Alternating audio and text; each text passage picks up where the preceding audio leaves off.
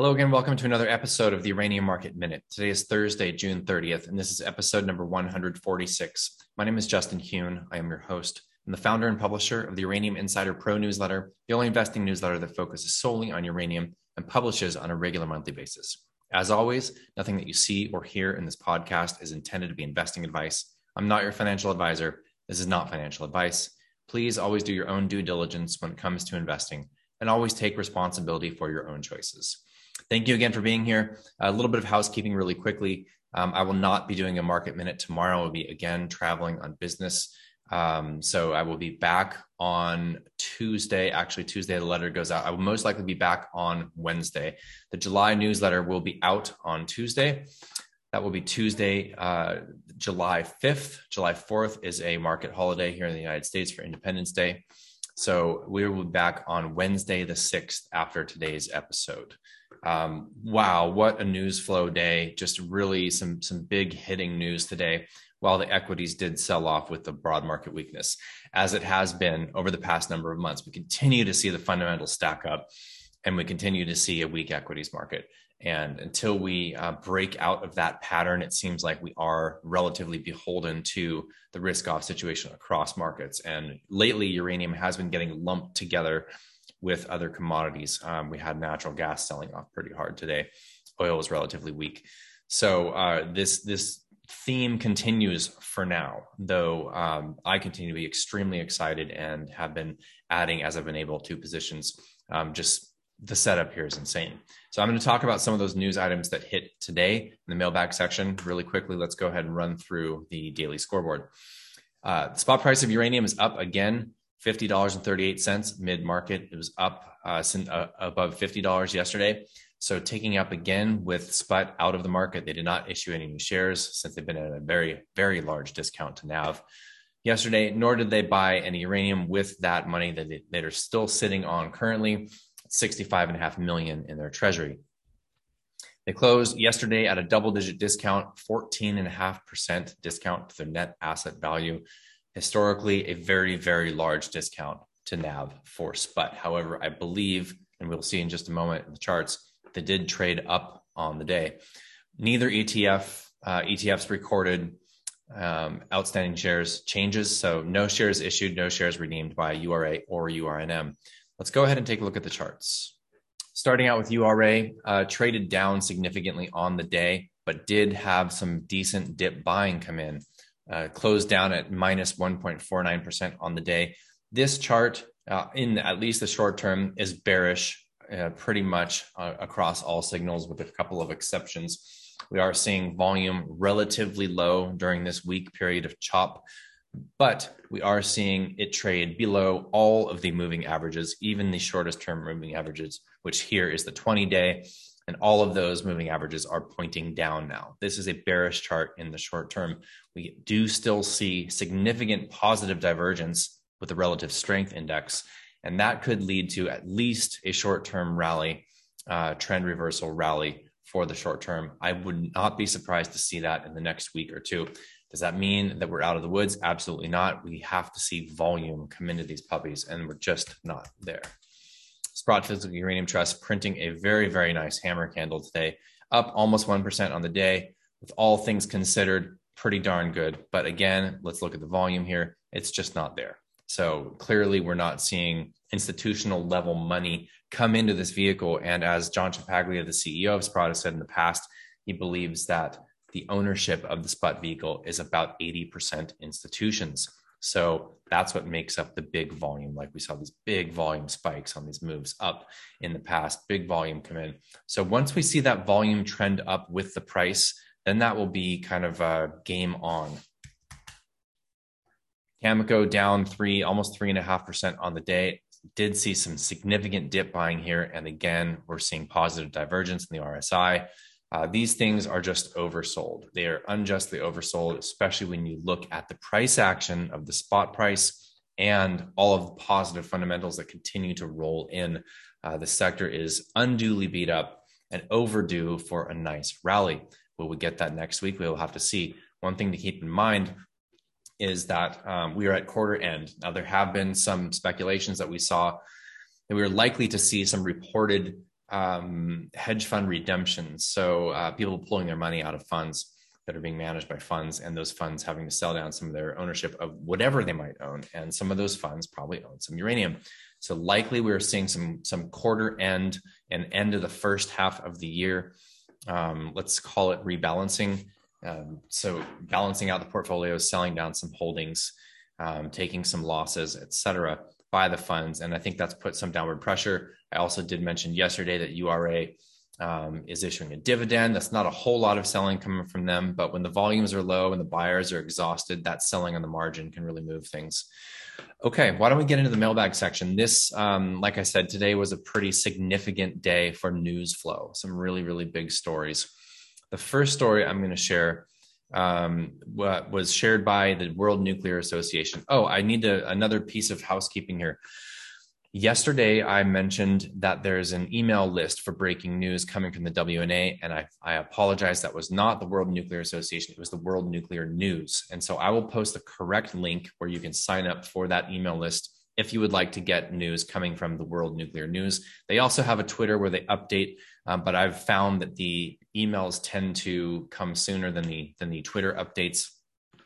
So I would suggest um, subscribing to that. Also, you can just follow John Quakes on Twitter, and the retweet of this uh, that I'm going to share in just a second did come from John Quakes. That's at Quakes99 on Twitter, and he's basically kind of the uh, breaking news of the uranium and nuclear world as far as Twitter is concerned. So the WNA posted this, and the news really is around the uh, the IEA, the International Energy Agency, um, basically embracing nuclear energy for the first time and stating um, emphatically that they support the expansion of nuclear and the preservation of existing nuclear. So here's here's some bullet points. Uh, and these highlights are, are coming from Mr. Quakes. These bullet points are from the IEA report. Okay, extending the oper- operations of existing nu- nuclear power plants.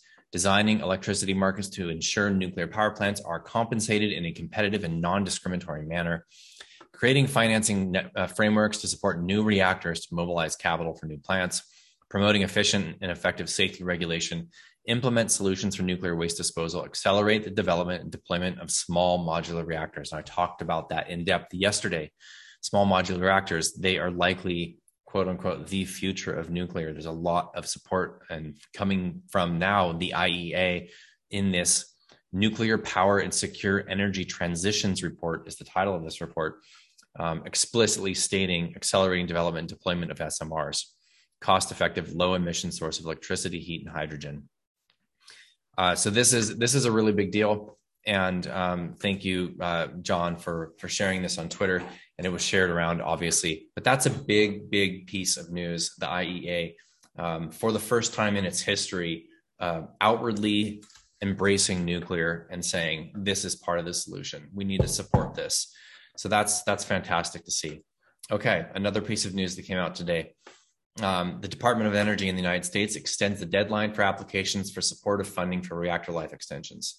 So um, I mentioned, I believe I mentioned previously this week, and if I did not, I apologize. But the uh, uh, PG&E, which is uh, the operator of the Diablo Canyon nuclear power plant in California, had sent a letter to the DOE requesting an extension to the deadline for applying for that supportive funding to keep the plant online.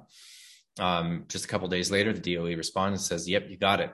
So it's very, very likely that at the very least, PG&E is going to request funding to keep Diablo online, uh, online, and it's highly likely at this point. I can't believe I've even been saying this, but California might keep its its last uh, nuclear reactor online. Um, I don't know how much that has to do with politics. Probably a lot. Um, Gavin Newsom, the governor, is up for reelection uh, in November. He's also sniffing around a presidential bid for 2024. So he probably is going to do what's right for California finally because it's in his best interest. Um, I'm not going to go down that road at the moment. Okay, next big piece of news, and probably the last for today. This came from the federal government, of the U.S. Uh, the Federal Uranium Reserve that was discussed from the Nuclear Fuel Working Group that was promoted by President Trump. That was a result of the Section 232 petition that was put forth by Energy Fuels and UR Energy. Uh, this was way back, gosh, I think it was 2018 that this happened, if I recall correctly. And then in 2020 was the Nuclear Fuel Working Group's inception. The, that never came to fruition, but one of the elements of the Nuclear Fuel Working Group's conclusion to their uh, to their study of the nuclear fuel cycle and the state of nuclear um, in the United States was to have a federally funded uranium reserve where the federal government would actually be buying uranium from domestic miners. Well, today an RFP went out, a request for a proposal for a million pounds of uranium from the federal government. It actually is happening. Now, there's some stipulations on who can actually sell to the federal government. A couple of those stipulations are one, they must have produced the company, uh, the, the owner of the uranium must have produced at some point between now and 2009. So, some point in the last, what is that, 13 years, the company had to have had produced that uranium um, in the United States. And the other stipulation is that the uranium is currently sitting in inventory at the ConverDyn facility at the Metropolis plant in Illinois. So um, a couple of stipulations there. There's a number of companies that could benefit from this, I believe. Um, probably Energy Fuels, probably UR Energy, possibly one or two others. But uh, either way, the government is actually buying uranium from domestic miners. That's a big deal. Whether or not that will continue, we don't know. How much more funding will go to this, we don't know. Is there more funding this year? Probably not. Um, Senator Manchin has proposed essentially doubling that funding and making it an annual uh, an annual budget item to fund this federal uranium reserve, obviously for uh, security purposes for the country, but to support the miners in uh, in staying alive and being able to produce uranium from the United States. There's a number of uranium miners in the United States now, as we're getting up in price, that are um, getting cost competitive as far as their production. They could actually be profitable these prices, or we're getting very close to that level of course, inflation is raising those costs for the miners as well. So, uh, but either way, it's a big step towards something now. We're yet to see the fine details of the promotion of or the proposal for 4.3 billion in spending by the DOE towards uranium enrichment that will likely be putting out RFPs in the market for enrichment as well as other other types of support for enrichment possibly some downblending um, going towards LEU and HALEU low enriched uranium and high assay low enriched uranium. But those are all speculations at this point. We're waiting to see the final details on that. Either way, the US is buying uranium from uranium miners. So that's a big deal. Obviously, we'd like to see follow through on that. If that became an annual budget item, that'd be big. But the fact that it's happening is significant. So the news flow continues and the sell off continues. Uh, technically, most of these charts are pretty broken. Um, we are seeing risk off still across markets. I think that we're getting closer to a point where the Fed could pivot. We are seeing oil and gas sell off pretty significantly. There's plenty of markers across the economy that are showing that things are slowing, and it's likely that inflation is slowing as well. So, uh, I think that once inflation slows to a significant significant extent, the Fed might actually at least pause or slow down on the rate hikes that could be a signal for markets to get a little bit more risk on. That's kind of the moment we're waiting for. And in the meantime, the situation looks rosy, to put it mildly, for uranium stocks. So uh, the contrarians, the fundies, they are drooling right now over these prices. We're we've we're now at basically a 50% off sale from the November highs.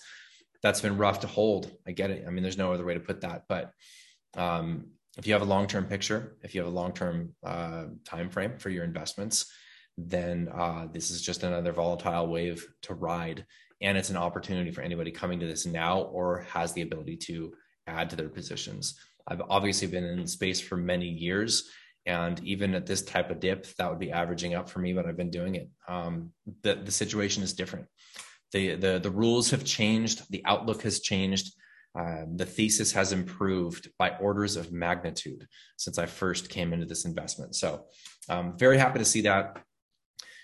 Like I said at the top of the episode, if you are a member of Uranium Insider Pro, you will be getting that newsletter uh, newsletter on uh, Tuesday morning prior to the market open. That is the second trading day of the month. Why do we do that? Because we have data that comes in on the first trading day of the month. That would be tomorrow. Then we have the long weekend. Also, if you are a member, you should have received an email today that is giving you a couple of new member perks One of those new member perks is SMS text alerts for our trade alerts. So if you are a member, go ahead and look through your email, find that email, go ahead and click through and um, opt into that service if you are interested. That is an international service. So we should be able to service you wherever you are in the world. If you aren't a member and you are interested in having our detailed analysis of the sector, go ahead and click the link in the description below, and we will give you a free sample of a previous month's newsletter. You'll get an idea of the type of content that we put out. Either way, thank you for being here. We appreciate you. Have a great long weekend, and we will see you again on Wednesday, uh, July 6th, and early for the second trading day of, uh, or the third trading day of the new half of the year. Let's see how things go. All right, take care. Be well.